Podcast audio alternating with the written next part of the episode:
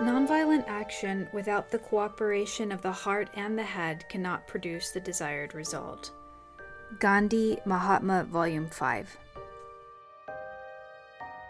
As mentioned earlier, you can act in a nonviolent way, but not really feel it, not really have empathy for the opposition.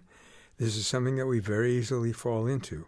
But when we do that, the mere external observance of nonviolence, which, let it be added, is any day better than the external observance of violence, is nonetheless not going to have its full effect.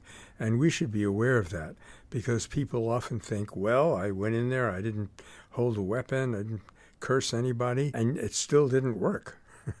well, it didn't work because it wasn't complete.